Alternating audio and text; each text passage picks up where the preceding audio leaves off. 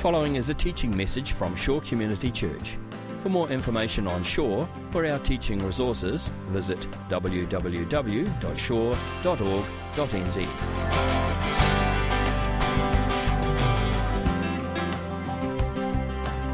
Carrying on in the uh, vein of serving this morning, the reason that we picked this day to have the Shore Community Trust team sharing is because we're talking about the spiritual practice of serving today. And so I want to encourage you to turn over to John chapter 13.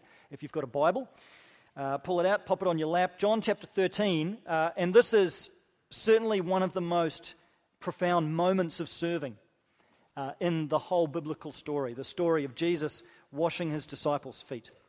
So let me read this to you John chapter 13, uh, verses 1 to 17. It was just before the Passover festival. Jesus knew that the hour had come for him to leave this world and to go to the Father. Having loved his own who were in the world, he loved them to the end. The evening meal was in progress, and the devil had already prompted Judas, the, son of Simon Iscariot, to betray Jesus. Jesus knew that the Father had put all things under his power and that he had come from God and was returning to God. So he got up from the meal, took off his outer clothing, and wrapped a towel around his waist. After that, he poured water into a basin and began to wash his disciples' feet, drying them with the towel that was wrapped around him. He came to Simon Peter, who said to him, Lord, are you going to wash my feet? Jesus replied, You do not realize now what I am doing, but later you will understand. No, said Peter, you shall never wash my feet. Jesus answered, Unless I wash you, you have no part with me. Then, Lord, Simon Peter replied, Not just my feet, but my hands and my head as well. Jesus answered, Those who have had a bath need only to wash their feet. Their whole body is clean, and you are clean, though not every one of you. For he knew who was going to betray him, and that was why he said, Not everyone was clean. When they had finished washing their feet, he put on his clothes and returned to his place. Do you understand what I have done for you? He asked them. You call me teacher and Lord, and rightly so, for that is what I am. Now that I, your Lord and teacher, have washed your feet, you also should wash one another's feet. I have set you an example that you should do as I have done for you. Very truly I tell you, no servant is greater than his master, nor is a messenger greater than the one who sent him. Now that you know these things, you will be blessed if you do them. So I've got this uh, visual depiction of the scene here, this great moment in the Gospels, and this is a hand carved portrait of Jesus washing Simon's feet. This was hand carved in Nazareth in Israel. And uh, my parents picked this up when they went to Israel a few years ago, uh, when, when they went through Nazareth. And at the time, Anna and I were staying at mum and dad's house back here, and they sent this on ahead of them. And I opened this up and uh, just thought it was so fantastic. I texted dad and said, well, you know, Thanks so much for this carving. And uh, he texted back and said, Actually, it's not for you. Uh, they just sent it ahead of themselves so they didn't have to take it in their luggage. Um, but then he felt sorry for me, so he actually gave it to me, which was, which was fantastic. So I thought I'd try the same thing. They went to Israel again this year, so I waited expectantly just to see if they'd send anything on ahead of themselves. but I didn't get anything. So, but this is a, a, just a visual depiction to help you picture that scene, really. It's a powerful moment in the gospel. It's a powerful moment and an important moment in the whole life and the ministry of Jesus, this moment when he washes his disciples' feet. And I want to suggest that the meaning of this story, the real meaning, is found in one little word. A word you'd never expect, a word at the beginning of verse 4. It's the little word so. Might seem hard to believe that the meaning of such an important story could be contained in a tiny little connecting word like so. But I really seriously think it is. Just quick recap on English grammar here. The word so, of course, connects two ideas one that is the natural result or outworking of the other. ABC, so, XYZ. So, in order to figure out what so is doing here, we need to look at the statement either side of so and see how they relate to each other. So, look at verse 3. This is the statement before the word so. Jesus knew that the Father had put all things under his power, and that he had come from God and was returning to God. Now, that is an extraordinary statement of Jesus' divinity, one of the most exalted that you'll find in the Gospels. Uh, the major teaching series we're going to do this year is on the Gospel of John, so we're going to spend a lot of time in John, and you find that John gives us a higher Christology, in, in other words, a higher view of the exalted divine person of Jesus than the other Gospel writers do. He's really looking at Jesus from above rather than from below, like Matthew, Mark, and Luke. And this is a, a loaded statement full of meaning about Jesus being in the very nature of God. He'd come from God, he was returning to God, and he possesses all the authority of God. It's a statement succinctly describing Jesus' divine authority. So, then look at the phrase that comes after that in verse 4. So he got up from the meal, took off his outer clothing, and wrapped a towel around his waist. That is an extraordinary statement of Jesus' humility, one of the lowliest that you will find in the scriptures. Jesus gets up from the meal, takes off his, his outer clothing or robe, puts a serving, a humble servant's towel around his waist, and proceeds to start cleaning the gnarly, hairy, scratchy uh, feet of his disciples. It's one of the most self descending moments in the life of Jesus. So you have these two extreme statements sitting right beside each other this glorious statement of Christ's divinity, and then this menial statement of Christ's servitude. And they're connected by the word so. Most naturally, we would have expected them to be connected by the word but. That would sound more logical.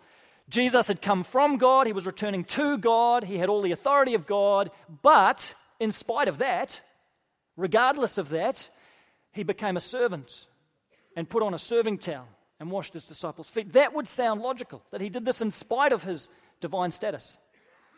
And yet, John doesn't give us the word but, he gives us the word so.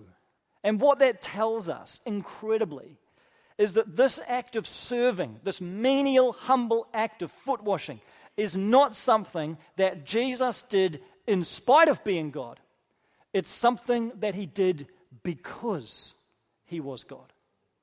This is something that Jesus did as an expression of what it meant for him to be God and have all authority and power under his feet, not something that stands in contrast with that. That when you look at this act of Jesus foot washing, you are seeing the very heart and the very nature of God. The reason I think that's so hard for us to stomach is because of the concept we have of power and authority. That we look at people, you think of people that we typically define as powerful or authoritative, uh, world leaders, uh, wealthy and successful business people. They are typically people who have others orbiting around them and others serving their needs. And that's how we come to think of power and authority. And yet, Jesus here, with a single act, redefines power and authority forever, redefines greatness, and turns our whole concept of what authority looks like on its head. For God to possess power, for God to be authoritative, means to give himself away. For Jesus to have all the power of God means to wash his disciples' feet. For Jesus to be from God and returning to God means for him to pour himself out on behalf of other people. You're not just seeing a good moral act here. You're not even seeing something that shows us who Jesus is. You are seeing the heart of God. You are seeing the very nature and the character of God. I wonder whether, when John wrote that statement at the beginning of his gospel, we've seen his glory, the glory of the one and only, full of grace and truth, talking about Jesus. I wonder whether maybe he was thinking about this moment. Not just the Mount of Transfiguration, where Jesus is, all, is in all his radiant splendor. Not just his baptism, where the Spirit comes down and the voice of the Father speaks forth. But maybe this moment is where we see the glory of Jesus in humility, in servitude, in lowliness. This is the character of God because the very essence and nature of God is self giving love, poured out for others. This is a God whose heart is to give himself away He summons all of his great power in order to give all of himself away for others. And you see it here the night before he dies when he bends down and washes the feet of his friends. This particular act of serving that Jesus undertakes has real significance for us. The particular act of washing feet. You think about the context. It's the night before the crucifixion. Jesus is going through an act that is washing and cleansing and purifying. And he says to Peter, Unless I cleanse you, unless I wash you, you have no part with me. What's he doing? This is more than just washing feet, this is more than just a kind deed. Jesus is symbolizing what he's about to do on the cross. Jesus is symbolizing externally with some dirty feet what he is about to do for all humanity with our hearts to wash, to cleanse, and to purify. The night before he died, Jesus gave us an incredible object lesson of what the cross would achieve. An incredible picture of atonement. I don't think it gets any better. He washes the dirt off his disciples' feet to show us what he's about to do on the cross for our whole lives and beings, to wash us from sin, cleanse us from impurity, and enable us to stand clean and pure, washed and cleansed before a holy God.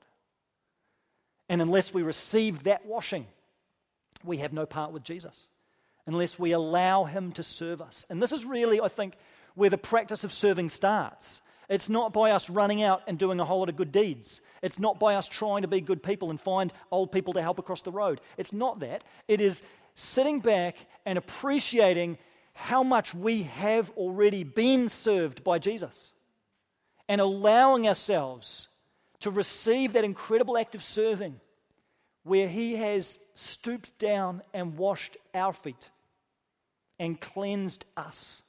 That's where the incentive comes from. That's where the motivation comes from to serve anyone else. Is this humble recognition Jesus has washed my feet. That I was in that scene, in a sense. That's where we all were, that's where we all are. And Jesus has served me.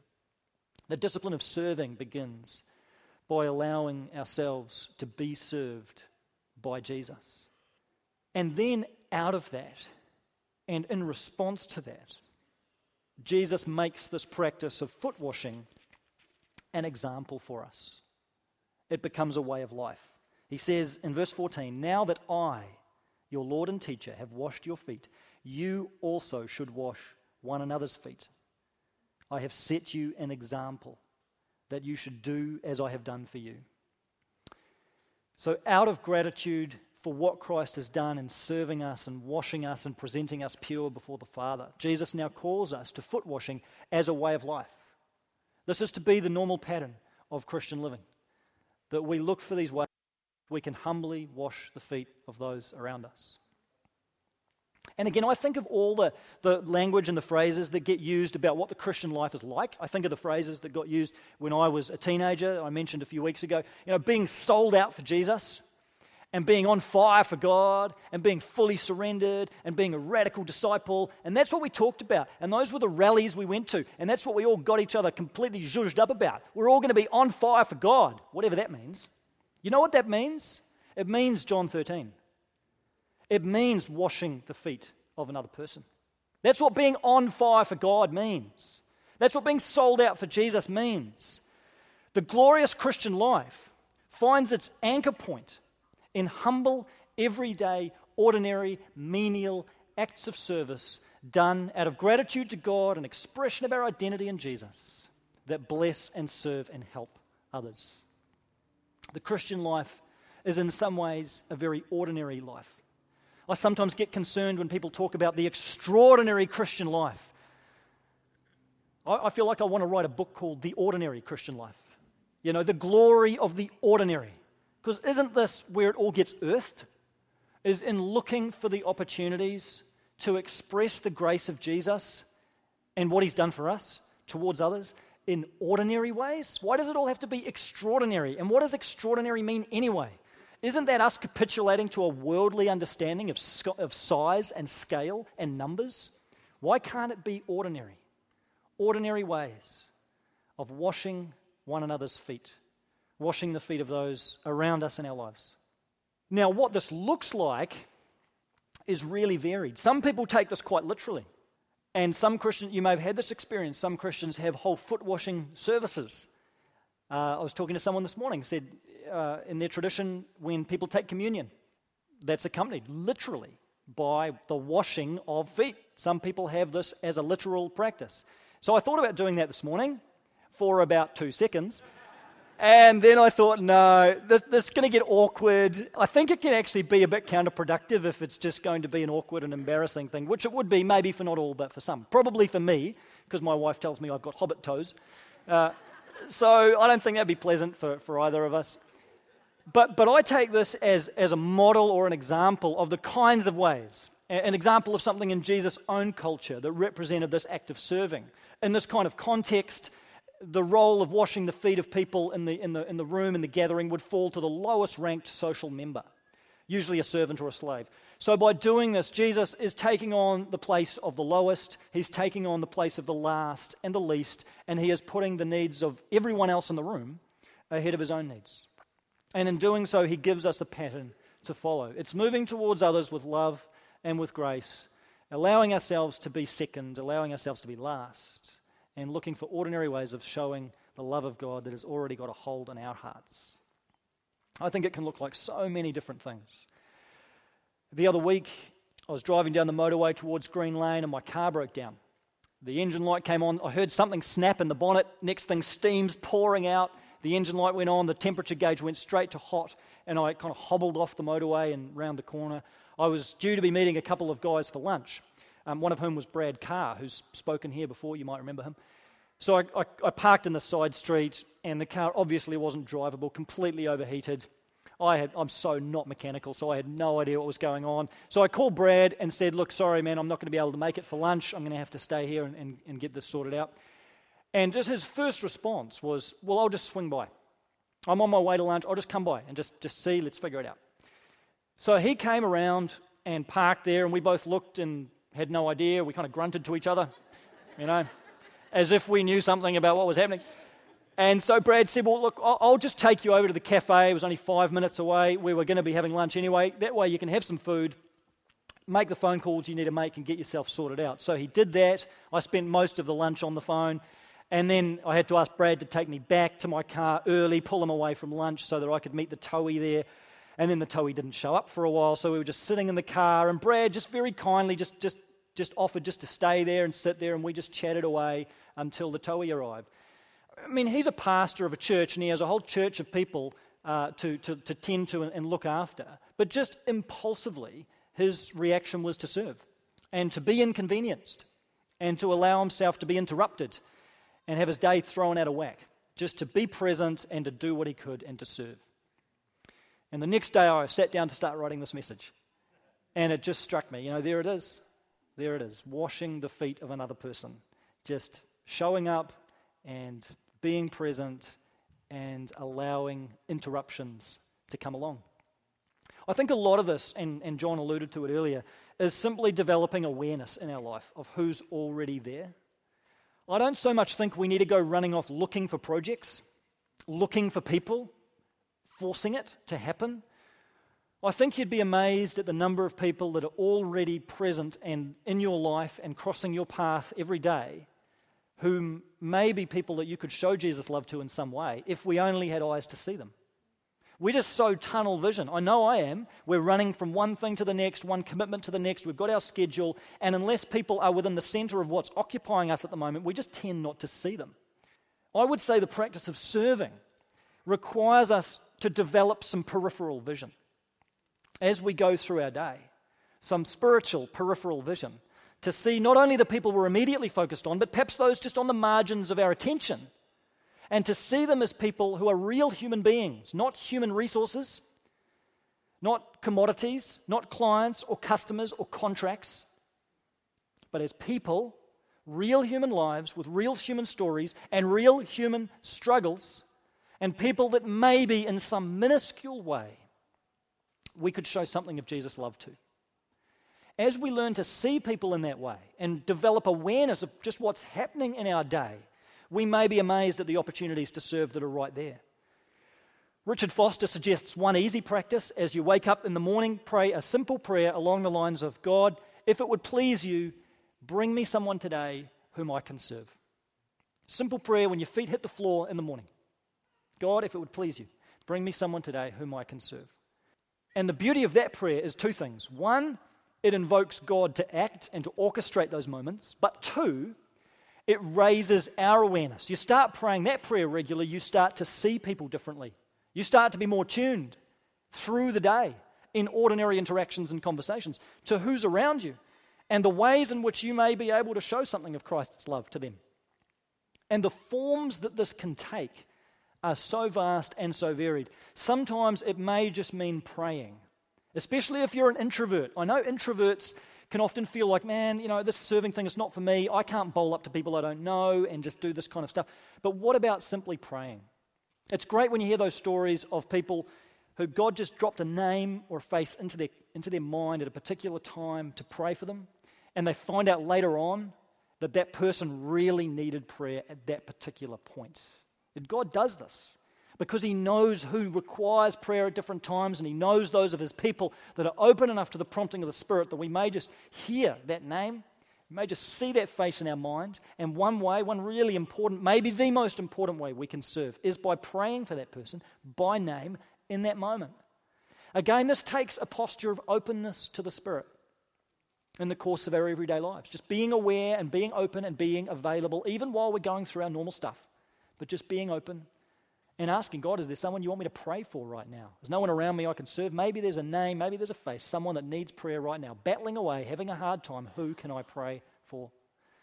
Sometimes this may mean simply listening and being present with someone else.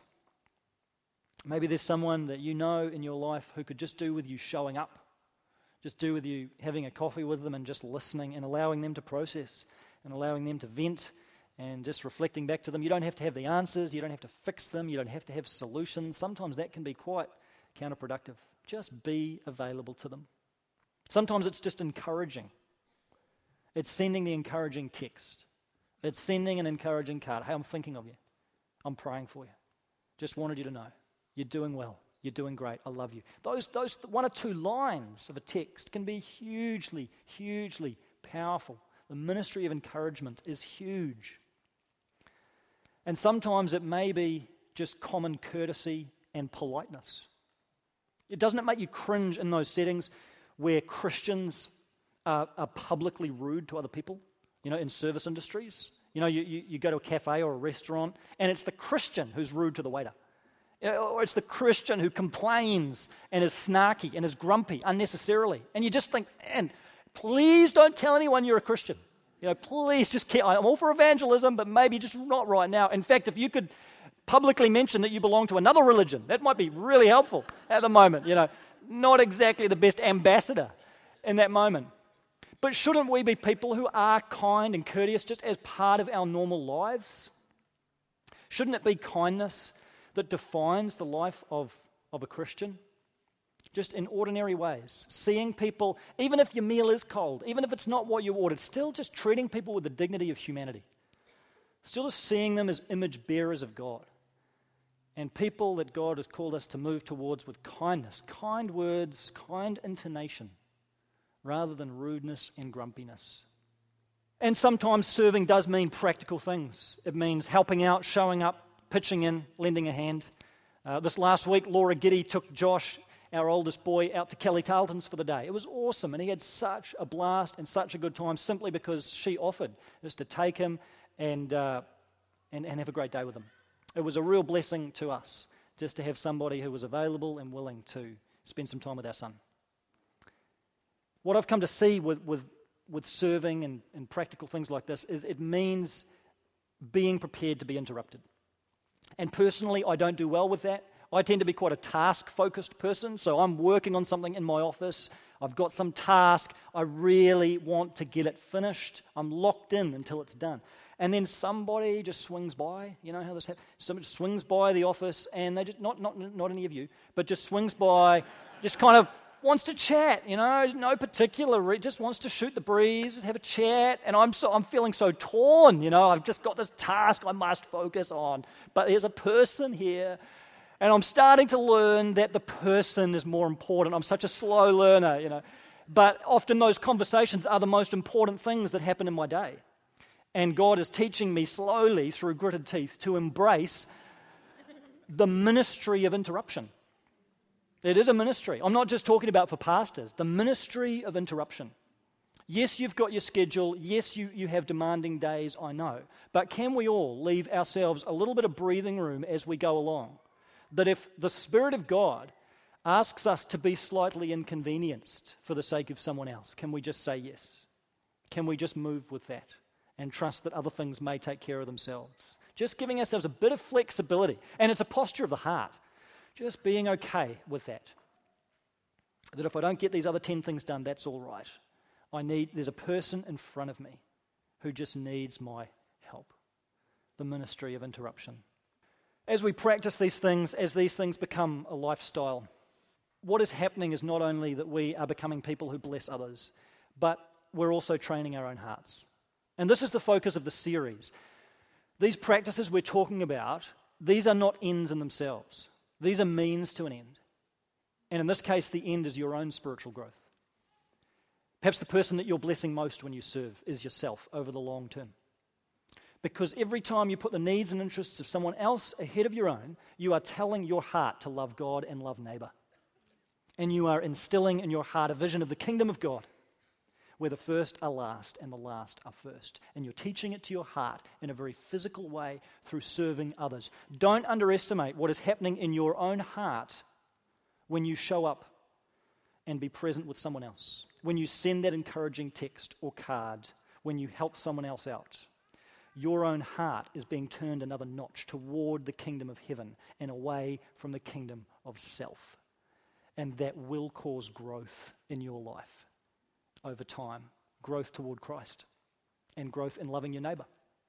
Please, again, though, hear my heart that unless we allow Jesus to serve us with his grace, and unless we remain anchored in that grace, Everything else I've said is legalism and moralism and behaviorism. And it must not be that. It must start and end with the grace of God in our lives that spills over into the lives of others. Yes, that does take effort. It's not always comfortable. I don't always feel like it. But it's still, I hope, some expression of the living and breathing grace of God within me and some expression of my gratitude for the fact that Jesus has washed me and cleansed me and so much more than I'll ever be asked to do for another person. Let me come back as we close one final time to the story in John 13. It's no coincidence that this event happens at the Last Supper, on the night that Jesus was betrayed, the night before he died. And if you're familiar with the other Gospels, you may know that this is also the moment when Jesus institutes the sacrament of communion at the same meal, at the same table. Interestingly, John doesn't tell us about that. He's just so focused on this act of serving. If we only had the Gospel of John, we probably wouldn't celebrate communion in the way we do, at least. But as you synthesize the Gospels, you see these two things go together on the same night the act of washing his disciples' feet and the act of giving them the bread and wine to commemorate his own death for them. And so, for us, these two acts need to come together in our minds and in our hearts and in our lives. In a moment, we're going to go to the tables. We take the wafer and we take the juice. And I want to encourage you as you do that to picture yourself being served by Jesus.